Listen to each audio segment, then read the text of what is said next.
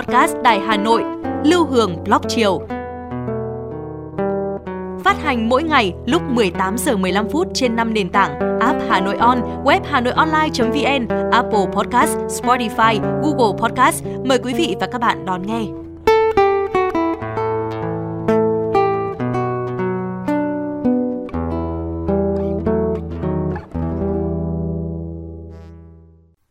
Chào bạn, bạn đang nghe podcast Lưu Hương Blog chiều. Trong vô vàn nỗi đau mà con người phải chịu đựng, có một cơn đau thầm lặng, âm ỉ, nhưng lại ảnh hưởng nặng nề đến tất cả những ai chạm đến nó. Đó là nỗi đau mang tên trầm cảm.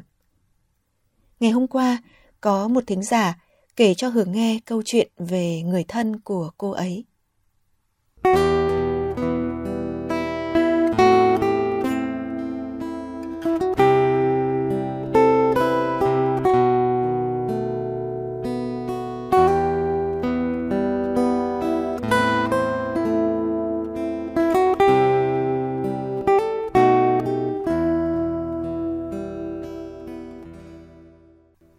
Buổi chiều, những tia nắng ấm áp và dịu dàng chiếu vào hiên nhà bà nội.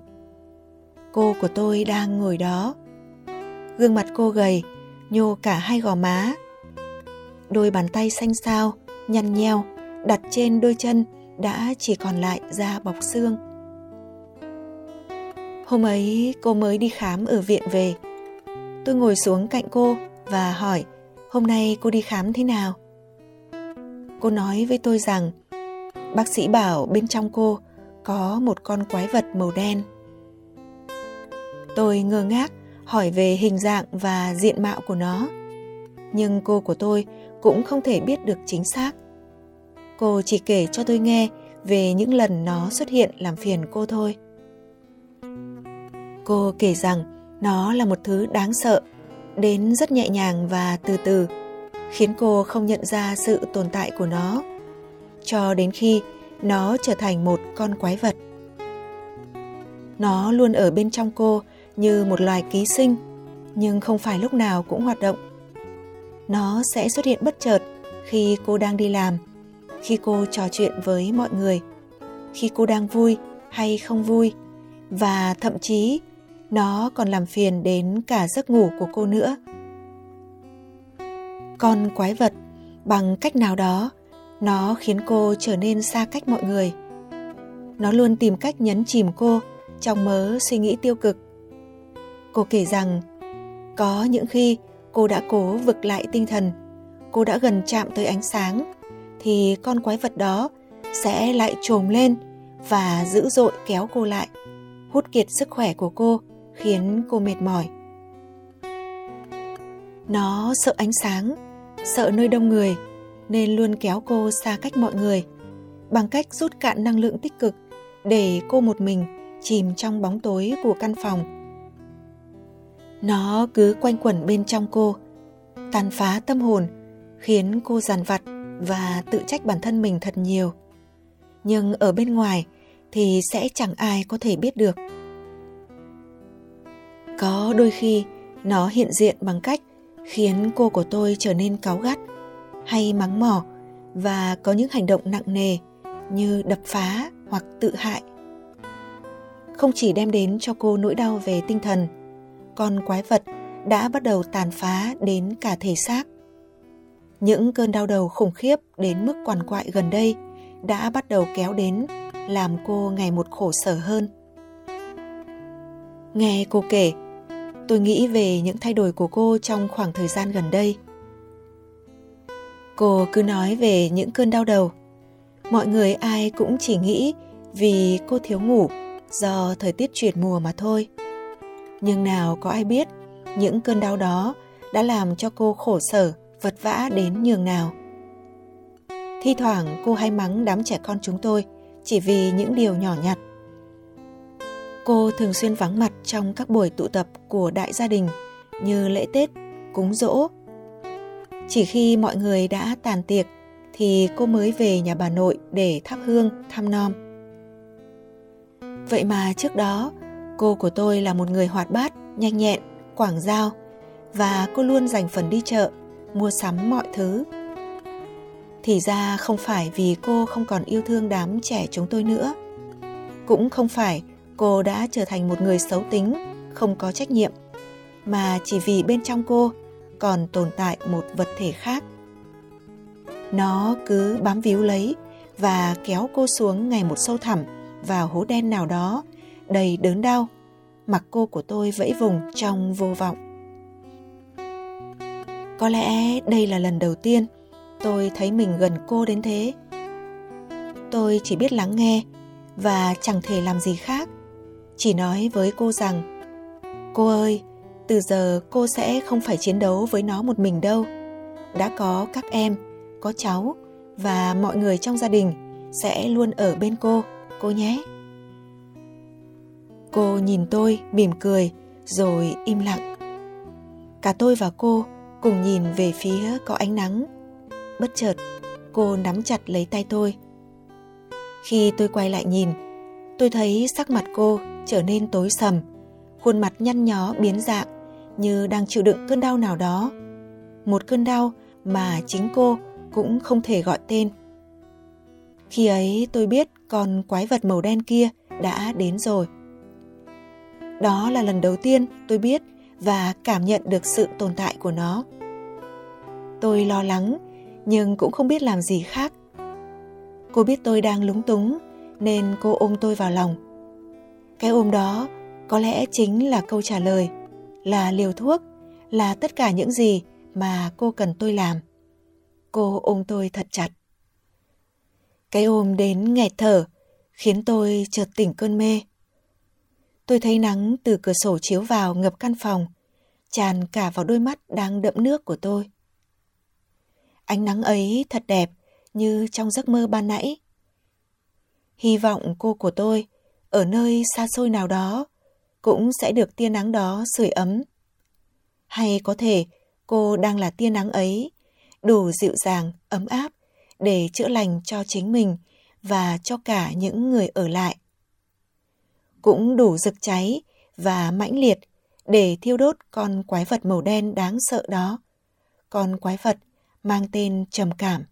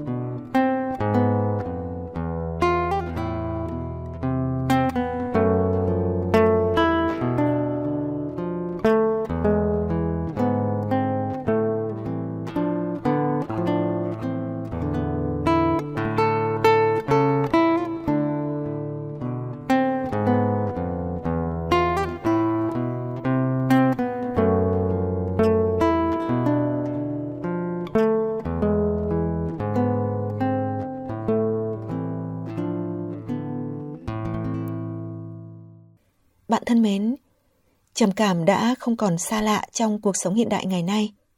Việc tự thân vượt qua trầm cảm đã khó. Việc giúp đỡ người bị trầm cảm cũng không hề dễ dàng. Cảm ơn bạn thính giả đã chia sẻ cho Hường câu chuyện của gia đình bạn. Tôi cũng đã từng gặp một người bị bệnh trầm cảm. Họ thường có tâm trạng u uất trong một thời gian dài. Đôi khi điều này sẽ khiến cho người thân cảm thấy chán nản khi mất rất nhiều thời gian để hỗ trợ mà người bệnh không có sự biến chuyển. Có một chuyên gia tâm lý nói với tôi, trầm cảm mất rất nhiều thời gian để điều trị. Bản thân người bị trầm cảm cũng rất muốn thoát ra khỏi những điều mà họ đang phải trải qua, nhưng rất khó khăn và cần nhiều thời gian. Chính vì thế, họ cần một người ở bên cạnh, luôn sẵn sàng khi họ cần người tâm sự, nhưng cũng tin tưởng để dành cho họ một không gian riêng khi cần.